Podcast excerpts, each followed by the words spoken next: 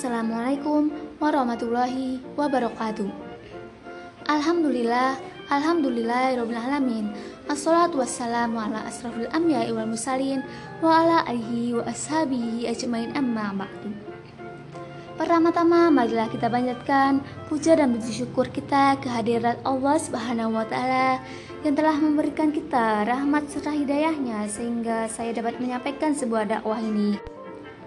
Kedua, salawat serta salam tak lupa kita aturkan kepada junjungan kita Nabi Muhammad Sallallahu Alaihi Wasallam yang telah menghantarkan kita dari zaman jahiliyah hingga zaman yang terang benderang seperti saat ini. Perkenalkan, saya Ulia Mufida Naufal, kelas 2 alias siswi Madrasah Mu'alimat Muhammadiyah Yogyakarta. Allah Ta'ala memerintahkan segenap hambanya untuk memperbanyak doa dan permohonan kepada Allah Ta'ala. Sering berdoa kepada Allah Subhanahu wa Ta'ala merupakan indikasi betapa ia hamba yang sangat butuh pertolongan darinya. Orang yang selalu berdoa, dia hakikatnya memperbanyak ibadah kepadanya, dan juga seorang insan yang begitu mencintai Zat yang Maha Mengabulkan doa. Orang beriman akan selalu butuh kepada Allah Ta'ala. Ia merasa dirinya tak memiliki kekuatan tanpa bersandar serta bertawakal kepada Zat yang Maha Perkasa dan Bijaksana. Selayaknya seorang mukmin tidak memiliki sifat sombong dengan meremehkan pentingnya sebuah doa.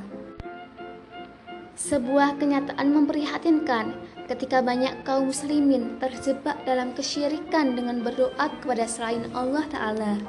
Bukankah Nabi Shallallahu Alaihi Wasallam menyatakan bahwa doa adalah ibadah? Dalam Al-Quran, surat An-Naml ayat 62, Allah Ta'ala berfirman, atau siapakah yang memperkenankan doa orang yang dalam kesulitan apabila ia berdoa kepadanya dan yang kamu manusia sebagai khalifah di bumi.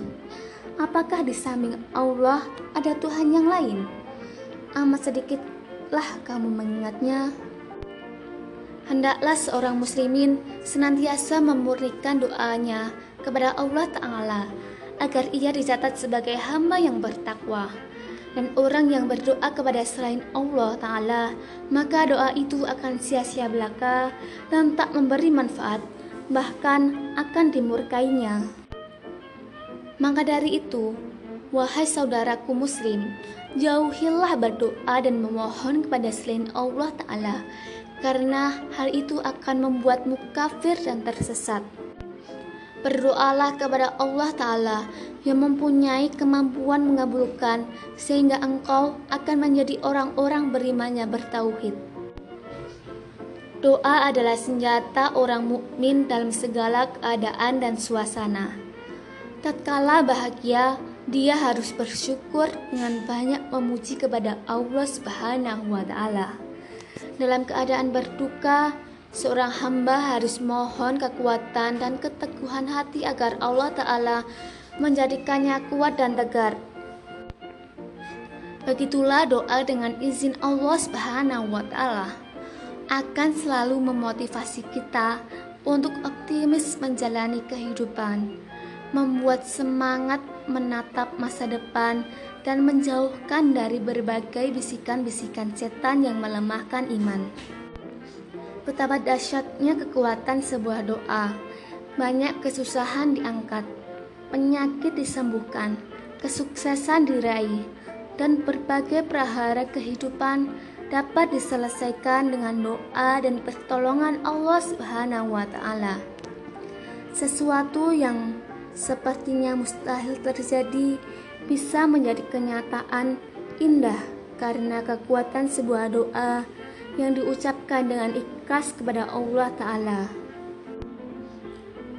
Dengan kesabaran yang disertai keimanan yang mantap, hanya fokus pada pertolongan Allah Subhanahu wa taala. Jangan berputus asa ketika doa belum dikabulkan.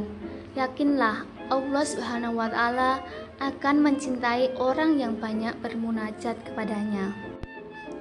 Bisa jadi doa Anda dikabulkan dalam bentuk yang lain atau dikabulkan di akhirat.